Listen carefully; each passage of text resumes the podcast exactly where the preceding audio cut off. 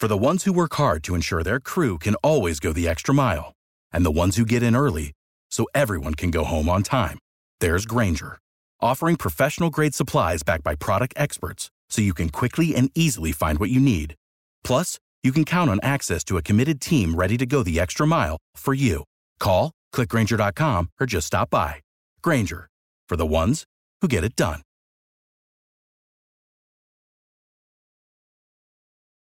Every team, every topic, everywhere. This is Believe.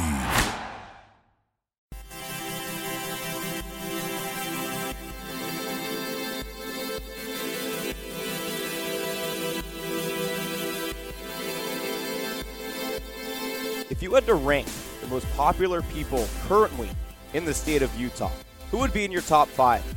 For me, it goes Donovan Mitchell, Joseph Smith, Roseanne Barr, and one Ryan Leaf. Welcome, everybody, to Believe in the Pac 12 on the Believe Podcast Network, where we will get you set for lucky number week 13 of Pac 12 football.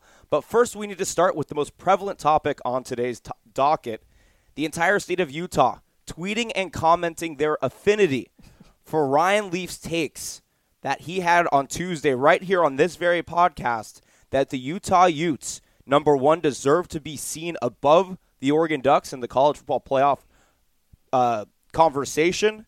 But not only that, that they would currently, right now, if these two teams played, that Utah would not just beat the Ducks, but beat them by double digits. You stand by those comments, Ryan. Yeah, of course. I mean, they're meaningless, right? uh, other than uh, you know, for discussion points, um, I think that uh, that this weekend will tell us a lot, right? I mean, both teams travel to the desert. I think the Arizona State game is going to be much more of a difficult situation for Oregon, and Utah needs to do exactly what they've been doing since the loss to USC, and that's you know burying people under the ground. And uh, when the game happens, which I thoroughly believe is going to happen on December sixth uh, I, I, still feel right now like Utah's the better team and, and, and will win that football game. You know, we'll see what the next two weeks present, but uh, I can't wait for that football game, to be honest with you. It's going to be perhaps the game of the year, at least in the Pac 12, man. I mean, a, a, top seven Utah versus top seven Oregon team.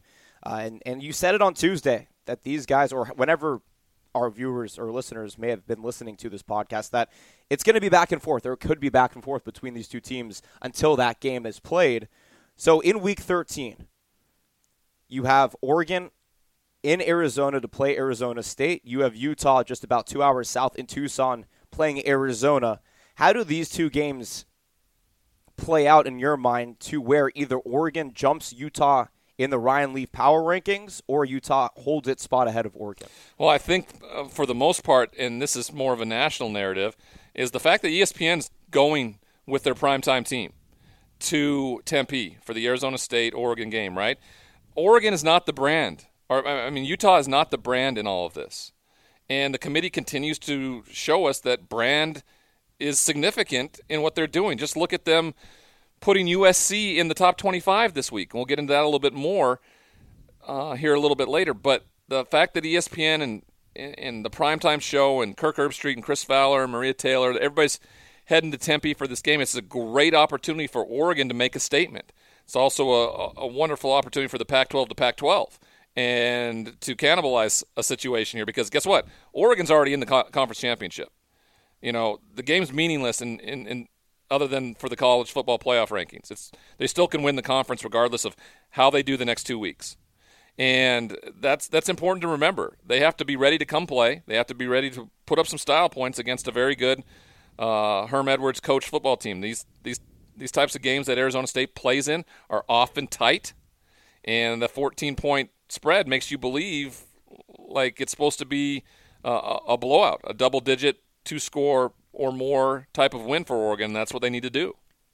Do you? For, I mean, do you foresee that happening? Oregon goes to Arizona every single year, right? Last year they lost; they got blown out by Arizona. They go to Arizona State this year, who arguably uh, has its up and downs, ups and downs. Thomas Graham, star defensive back for Oregon, this morning actually said that he thinks Jayden Daniels, and of course this is from a very uh, uh, narrow perspective, Jayden Daniels is the best freshman in the nation at the quarterback position. We don't have to go into whether or not that's true, but there obviously is a lot of hype surrounding Jayden Daniels, and, and the confidence that he can bring. Does he hold the keys to Arizona State upsetting Oregon at home? I, mean, he'd he'd have to play his perfect game, right? But that that still wouldn't be that would still wouldn't be enough. The defense then has to do something, uh, you know, make Justin Herbert turn into a, a run of the mill quarterback, which no one's been able to do and I don't think anybody will be able to do. So, I mean, it's it's so far reaching. I mean, if they can keep it close, which Herm Edwards been been known to do, maybe they can steal one somehow with a field goal late in the football game. I just don't foresee that to happen. I, I think that uh, with what teams have shown you up to this point, believe what they show you, and Utah and Oregon has showed us a lot. They've showed us that they're capable of beating down teams they're supposed to beat. Uh, Utah did this to, to Arizona State a while back beat them 21 to three. Uh, if if that would have been better weather, it could have been a lot uglier, I think. Uh, and they made Jayden Daniels look like a freshman quarterback, and I wouldn't be surprised if this Oregon football team makes Jayden Daniels look like a freshman quarterback once again. It's a Tuesday night at Caesar's Palace, and or I guess it's Thursday. Thursday night at Caesar's Palace. I'm looking to put, you know, my hard-earned cash from the last week on one of these games, and this game comes up on on the docket. Do I take the 14 and a half point spread? You do. You do. Oregon last week, 27 and a half point favorites, win by 28. Uh, it was a winner for me. They've done a, a pretty good job. Uh, but the whole point in this is that the game is meaningless in terms of the of the conference narrative. But that's not what they're about anymore. They know they're playing for the conference championship, so that goes there. But for them to be in the college football rankings uh, and to be in the college football playoff, they have to win, and they have to win with style points because they got uh, they got competition up on ESPN. They got guys like Pollack and Galloway telling you all that whoever wins the Pac-12 championship has to do it in style, like what Ohio State did to Wisconsin years back in 2014, which I think is absurd. And then you have Pollack talking about talking up Alabama as a team that could get in because right. of their talent and their success and all of these things the Pac-12 conference is fighting against more than one opponent right now each and every week they play, and it's even though that it may not be in their DNA to rack up style points, you have to cover the spread. That's that's the first thing in this thing. It's not squeak by with something, but actually cover what the spread is. That's the first way of putting up style points. If you get if you get uh, if you win by three points over the spread, that's good enough in my opinion. You don't have to beat them by 20 points more, but if you for you to get those style points, you have to cover what the spread is. Utah's a 23 point favorite in Arizona, 57 and a half over under. I think there's going to be more points put up than that. What's your take on that? It's gone up. It was 21 to start the week. It is now, to your point, 23 points.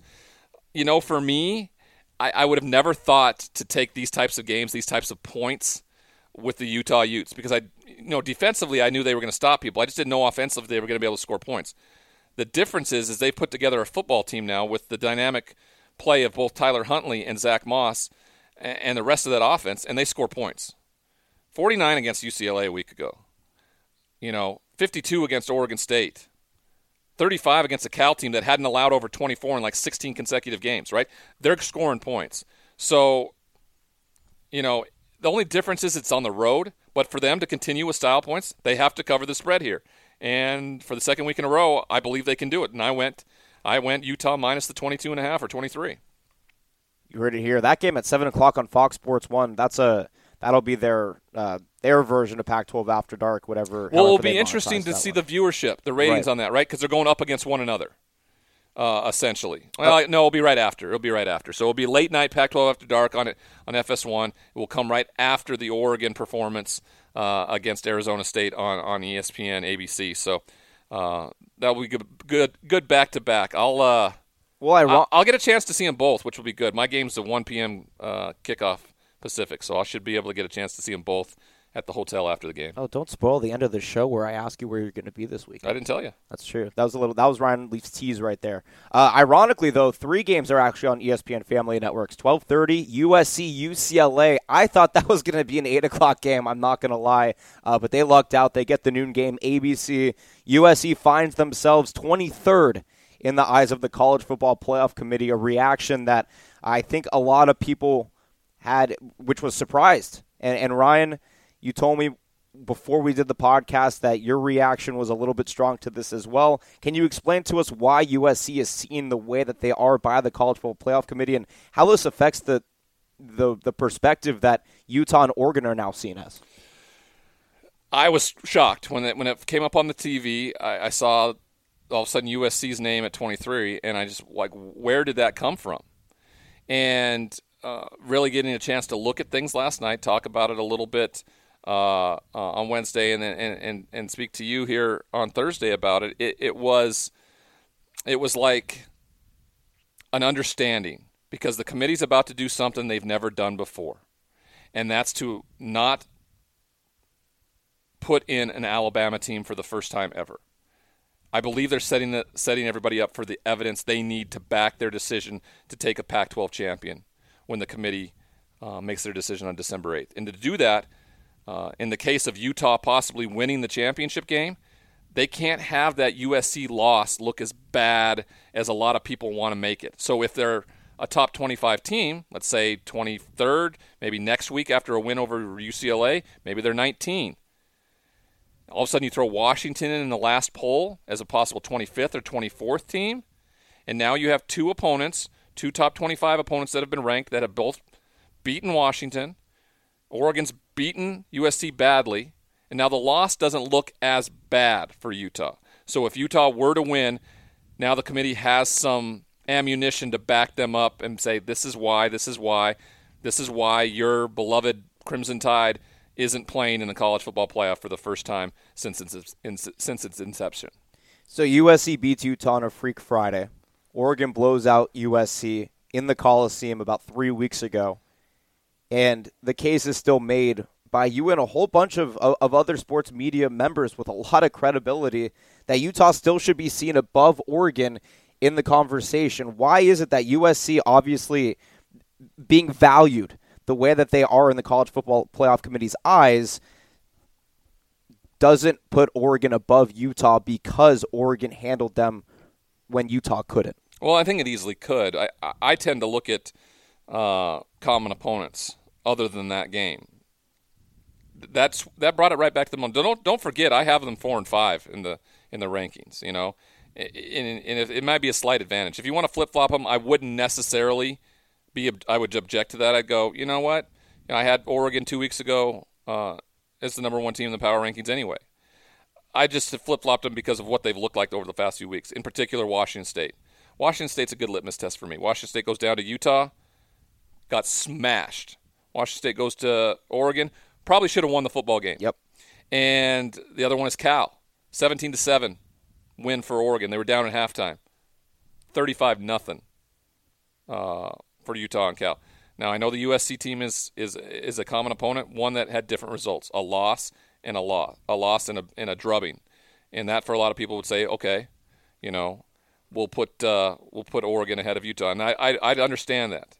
Um, it's all going to play out. This is all for show right now, where we're putting things, and for me in particular, it's just. Also, what the committee has done is they said that because you know what, Oregon and Utah don't belong ahead of Penn State or Oklahoma in the college football rankings, yet there they are. You know, why? Because the committee has stated with those four teams that it is the eye test. It's not the resume. The eye test for them is that Oregon and Utah are better than what they've seen than what Oklahoma and let's say Penn State have. Um, Do you agree? I could agree, yeah, but I'm also going by the eye test on these right, games, you know. Right. So I'm not going by resume with this. I don't have a leg to stand on in terms of evidence with resume to put Utah as the number four team in the country right now. What I'm doing is from what I've seen, uh, how I've seen them improve, play at the quarterback position, defensive dominance. Those things for me uh, are are really what take me to place. It's a big reason why I've had Clemson at number one the entire year because I feel like if you take Clemson, put them on a neutral field with anybody in the top 25, in particular in the top four, they win those football games. That's why they're number one in my eyes. I'm also not up in arms over the committee not having Clemson at number one, but at number three. I'm like, I don't care. Put them in at number four when it's all said and done. It's still as long as they're in, right. they're going to play. So, and this is all going to play out. And my only worry is when it comes down to the college football playoff committee is that they have an 11 and 1 Alabama team sitting there. And they've been pressured by lobbyists that work for my network and uh, others from all over the country. And Rob Mullens, the guy that really could lobby for the, the Pac 12, is out of the room. because he can't be there for the top six rankings pretty much because Oregon's going to be involved. And there's no one really backing the Oregon Ducks for that fourth spot or the Utah Utes for that fourth spot. And then the question's asked early in the morning on December 8th before the rankings come out. How good is Alabama? Can we keep an 11 and 1 Alabama team whose only loss is to the number 1 or number 2 ranked team in the country by 5 points with a limited starting quarterback in Tua and then losing him completely for the rest of the year and doing uh, a top top 20, top 15 win against an Auburn team with your backup quarterback in decisive fashion, how are they not one of the four best teams in the country? Is that last data point of a conference champion that much imp- that that more important?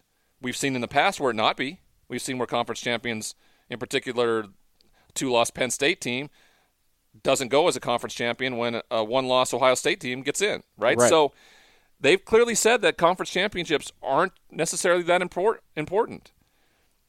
That's my biggest fear because they are as the brand as brand can be. And if the committee finally does something that they've never done before and they leave the Alabama Crimson Tide out, they better have evidentiary proof to back whoever they're going to put in. And to do that, they need to bolster both the resumes of Oregon and Utah. And this weekend, or this week with the college football rankings, was the first step by playing by uh, putting in USC at number 23. Now, the worst thing in the world for the college football playoff rankings and the committee Clay Helton. is to see UCLA win this football Oh, game this right, weekend. Right. Right? If they were to win this football game, now UC, USC's out. They're a five-loss team. Their next best thing is to bring in Washington, but both that helps both Oregon and Utah. The USC elephant in the room is still there, where Utah lost to them, and that looks like a bad loss. Doesn't look as bad as a South Carolina loss to Right. you know With South Georgia. Carolina win over Georgia, Right. but but it's it's bad and it's one that won't be able to back up the committee as much if they decide to go that route and not put Alabama in. And I don't believe it will. I believe they're going to do the right thing that Alabama doesn't get in for the first time. But God, it would sicken me if something like that happened. Take the USC ranking with a grain of salt, as Ryan just explained so elegantly. It is a contingency to be able to justify both Oregon and Utah. It is not there because USC is valued in the same conversation as some of these other teams that are seated in similar spots. Now, the other thing that this ha- this brings is the whole Clay Helton conversation. Now, almost it doesn't change, but it adds a little bit of doubt of whether or not this guy's going to be gone next year. Right? He could still be on the sideline after USC plays in the Holiday Bowl because they ended up in the top twenty-five in the eyes of the College Football Playoff Committee. Imagine this scenario. Imagine if Utah stumbles in a game against Arizona this weekend or against uh, Colorado next weekend. USC wins the South. Then USC goes and beats an Oregon team in the Pac-12 championship. Now you're talking about a Clay Helton who's eight and four, nine and four with a Pac-12 championship. How do you how do you fire that guy? You, you, I don't know what you do there. I, I don't believe that's going to happen. I mean, don't get me wrong. The nail in the coffin for, for Clay Helton, for me, and we've to, we spoke to it before, is what they're doing in the recruiting. And as a head coach, the depth, the problem that for them this year is normally in the past, USC has had the depth behind them because of the recruiting model, and they've been able to go to guys when guys get injured. Not so much. They are bare bones right now. And because they don't have that depth, is a big reason why Clay Helton is most likely going to be gone. Now, don't forget, this is their last game of the year. They don't play Thanksgiving weekend like everybody else. So if they were to win and it be eight and four, and um, the problem with this is they can't fire him right away because they got to wait for Utah to play Colorado. Because if Utah were to get beat, they'd be in the Pac-12 championship. Right. Now all of a sudden you say you fire the coach, and now he's not going to coach in the Pac-12 championship. So he's going to still be the head coach for the remainder of the week when they know they don't have a game. And it's just going to be awkward. The whole process is going to be awkward on how this plays out. It's fascinating because I guarantee you the fan base does not want them to be ranked. They don't want good things anymore because they want him out. They want Urban Meyer to be the head coach. P- plain and simple. That's what they want. And the only thing that I would say is is like I said, the nail in the coffin, it's the recruiting. because he's probably done the best coaching job of his career with the team that they've, had to put on the field this season. At, at one point, playing their third string quarterback, all the injuries, all the craziness hanging over his head with the possibility of playing of coaching for his job every single week. I think it's one of the greatest coaching performances I've seen uh, at that level in a long, long time. Problem is, it just it just may not good enough. To put the the recruiting uh, aspect into perspective here, there are 12 teams in the Pac-12. In the class of 2020, which obviously NLI isn't until February, USC is 11th in the Pac 12 in recruiting for next season. That is awful, especially for a team, a blue blood, who is in the most frugal region in the nation for football recruits, and you can't get anybody within the top 250 in the nation to sign to your university. You had somebody in Bryce Young, he flipped to Alabama, and, that's a Clay Helton thing. That's not a program thing. So I agree. I think that. Uh, the season for USC is, is, is a wild roller coaster. Um, but when you look at the recruiting, that's where you see the strong Achilles heel, regardless of if they somehow make it to the college or the the Pac-12 championship, win, lose, it doesn't matter. All right, does does Chip Kelly pull this game off? He did a year ago. He committed to running the football. USC was a much different football team a year ago. Uh, they were down. They were five wins at the time. Um, you know, JT Daniels was the guy. He had found something a little bit more, and I think they were were were more optimistic.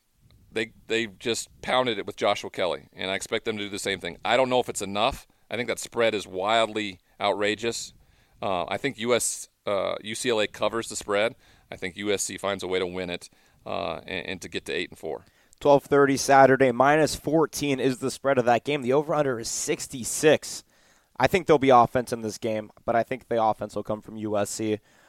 But take Ryan's advice. Take UCLA plus 14. And I have a feeling that line will change by half a point by the time the game starts because most people probably take UCLA uh, as the plus 14 favorite in this game. 1 o'clock on the Pac 12 network, one of two Pac 12 games not on national television on a Saturday. Stanford hosting Cal in what might be one of the lowest scoring games of the day in the conference, probably the lowest scoring game of the day. Both teams looking for bowl eligibility. Stanford at home, four and six. Cal- What's the over and under? The over under on this one is 39 and a half. I think that's too many. You think it's too high? Oh yeah. Really? What you put This game could be 10 to 9. So you give it like a 25, 25 would be like your your max on the over under this, this, is going to be a game where I don't think there's going to be much scoring. you know, uh, defensively they're going to, you know, you know, KJ Costello's not playing, Davis Mills is going to go. Uh, he threw for 500 yards last week, but they only got 22 points out of the deal, and that was against Washington State. Try to do it against a Cal defense that is embarrassed by giving up 41 to USC. So uh, I think this could be one of the lowest scoring games you can imagine. I thought before the year started this was the year that Cal got over Stanford. They've lost nine consecutive. Uh, this is the 30. Today's uh, or yesterday was the 37th anniversary of the play uh, when the band when was the on band, the field. Yeah. yeah, in the in the big game. I think Cal finds a way to win this game. If they don't, I think it's going to be a field goal at the buzzer by, let's say, Stanford. Um, Stanford's favored by two and a half. I'm going Cal plus the two and a half here, and, and, and wouldn't surprise me if they win outright. Do we know if Garbers is playing in this game? He is not going to go once. Again. It's it's not been definitive yet, but I da- it's doubtful that he goes. If he goes, it's for sure a win for Cal, in my opinion. If he doesn't, it's going to be defense uh, for the Cal Bears and how they win this football game. One o'clock, Pac-12 Network. As Ryan said, Stanford's minus two and a half, but he recommends taking Cal plus two and a half in this one. Over under 39 and a half. Under. Take the under and run. Uh, there's a couple good parlays in this one. All right, so let's go to the six o'clock game, the other game on the Pac-12 network. Washington State hosting Oregon State. Oregon State, in my mind, has sort of been the Cinderella story if you're going to have one out of the Pac-12, just because of the media had them finishing super low. They're five and five. They're one win away from bowl eligibility. Ryan Leaf. Well, this game is for that. This is the last chance for both teams, I think, to get bowl eligible because I do not think that Oregon State's going to be able to win the Civil War, and I certainly don't believe that Washington State's going to win the Apple Cup. They haven't done it in six years. Uh, there's no reason for them to to think they can do it again unless something significantly changes. So this is the game for bowl eligibility for both teams. And it wouldn't surprise me if Jonathan Smith and this Beavers team is able to do it because they have been better on the road than they have been on at home this year. Three of their conference wins have been on the road this year. They play well. They're dynamic on offense. The weakness for Washington State, of course, is their defense. Problem is Washington State probably has the best offense in the country. They have the best quarterback in the country when it comes to yards and touchdowns. So it's going to be a shootout. Uh, I do not think the the point spread. Uh, uh, 11 and a half. I don't think Washington State covers that. I think they probably win by 10, maybe like maybe you know 48-38 or something like that. Um, I'm taking Beavers plus the 11 and a half. Washington State wins the football game, gets bowl eligible for the fifth consecutive year, which is amazing considering for a span after I left they didn't go to a bowl game for I think like eight consecutive years or something like that. That's a huge credit to Mike Leach and that that staff and what they've been able to do in a year where they had a very difficult road schedule to get to six wins with the possibility of an Apple Cup win. Taking them to seven, I think, is huge. But Jonathan Smith easily could be a candidate for Coach of the Year because of what he did uh, this season and got them to a place. I'd love to see them get bowl eligible. I really, really would. I just don't know with the two final games that they have, in particular on the road at Washington State in Pullman on Senior Day, where they're going to honor Tyler Hilinski. Um, all of that, I think, plays into a Washington State victory. 75 over under, you take it? 75, huh? What did I say there? For, what did I say, 48 38? I think you had it covered. Is that 48 38 yeah, 76? 76. All right, take the over. uh, 7 o'clock, ESPN up against the Utah Arizona game on Fox Sports 1 is Colorado hosting Washington. I don't know why Colorado would win this game other than the weather and Washington plays in Seattle, so it's not like they're not used to, to cold and rainy and windy weather. Um, so, I, I mean, I have Washington handling this game easily. Jacob Eason needs to have a strong ending to his season. And the reason I say that is because he has a decision to make. And it's whether or not he wants to come back and sort of take the Justin Herbert approach, or as a lot of junior quarterbacks do who have a prospect of getting drafted within the first three rounds, they make themselves eligible and they go live out their dream being paid to play professional football. Which one do you think uh, Eason should do, and which one do you think he will do? All right, well, let's start this at the beginning. I, I don't think Washington handles anything. Oh, really? Okay. Boulder, okay. I didn't think that was going to be so controversial. Yeah, Colorado, their last home game. Uh, I don't know. Did, did, I forget if Utah goes to Colorado or not. But anyway, Montez, that team, the big win over Stanford, a bye week heading into this. Uh, both of them coming off byes. I, I just think it's going to be a much closer football game than people expect. I think it will look very similar to what the USC uh, Colorado game looked like. Um, that's why I think that's a lot of points. Um, so again, going with the underdog here in terms of uh, of margin of victory, I, I, got Colorado plus the points. Uh, Washington wins the football game. Now, to your point about Jacob Eason, right? There's decisions that are going to have to be made, um, and, and the question is: Is there a legacy conversation here? You know, he's from the area, Lake Stevens. He chose to go away from home and play at Georgia.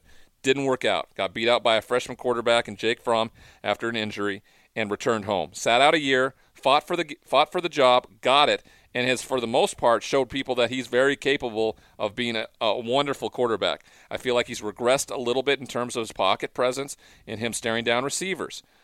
But he's going to measure well.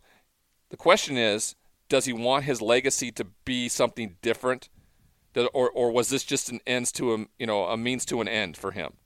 Was it just to, to finish up, play college football, and then get to the level where he wanted to get to next. Now, I think if he followed in the footsteps of what Justin Herbert did, came back, played for a conference championship, a national championship, got better with some of those things where you dominate at, that's the difference. You could go to the league and learn these things, but you may struggle dearly if you're playing, or you may be riding the bench the whole time. Difference is you're getting paid for it, which is completely different from the college football model, of course. So it's going to be the decision he needs to make. You look at the the draft pool. He right now probably, unless somebody else sneaks in ahead of him, would be behind Burrow, Tua, and Herbert. So the fourth maybe. A year from now, I think his only competition right now would probably be Trevor Lawrence. And if he goes out and has a winning pedigree, like if they win the conference and he's in the college football playoff scenario a year from now, then you have a different conversation. Like, is Jacob Eason the, the number one draft pick at quarterback? So it's going to be a very personal decision he's going to have to make with him and his family. If I was um, if I was mentoring the young man, I would tell him to come back. And just because I was in the same situation I was too immature personally, emotionally. He's much more mature than I am emotionally. Athletically, I was ready to go to the next level. I think athletically, he's ready to go to the next level. We'll see what kind of decision he makes. If I'm if I'm mentoring the the young man, though, I'm telling him to stay, follow in the footsteps of Justin Herbert, do what he did. Uh, I believe he'll come out the other end in a much better place, uh, in a much higher draft pick than what he would this season. Just to put the quarterback uh, situation in Washington in perspective, big picture wise, they have a five star quarterback in Ethan Garbers, the brother of Chase Garbers, fully committed, fully intending to go to Washington after he graduates from Corona Del Mar High School out here in Southern California uh, come May. Now, if he goes and he sits behind Jacob Eason for a season, that would really set him up well. So obviously, it's it's only up to Jacob Eason the decision that he makes. But from a Washington management standpoint, obviously you want this guy back for the success of the team next year. But it could also lead to a strong mentorship for a young quarterback with a lot of talent that could be primed to take over the program once Eason does leave thereafter. So that covers every game on the Pac 12 slate. Ryan, you gave us a little teaser. One o'clock on ESPNU, but you left us hanging on where you will be.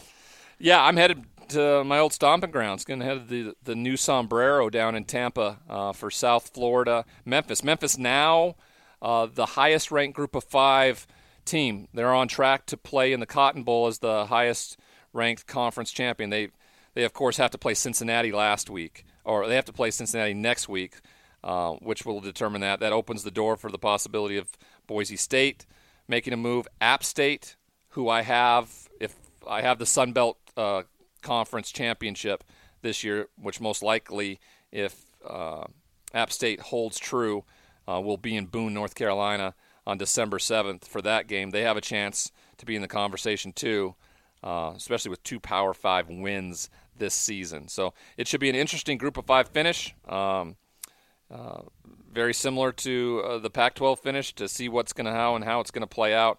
Excited to see it. Enjoy. Uh, you know, looking forward to heading down south to Tampa once again and, and calling that football game.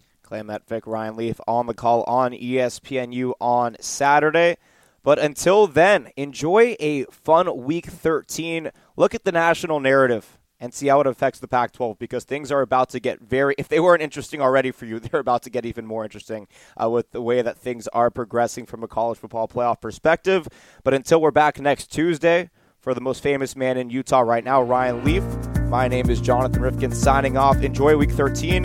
And of course, please rate, review, and subscribe across all listening platforms. This has been Believe in the Pac 12 on the Believe Podcast Network.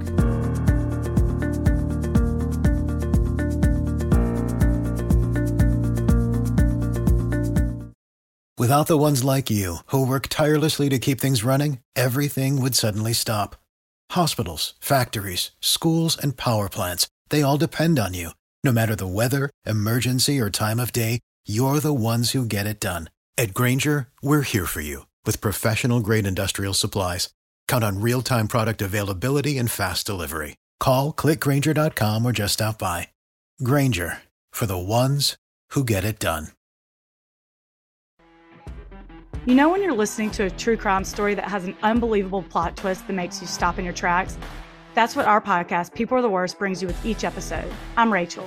And I'm Rebecca. We're identical twins who love true crime cases that make you say, didn't see that coming, and we hate the people responsible for them.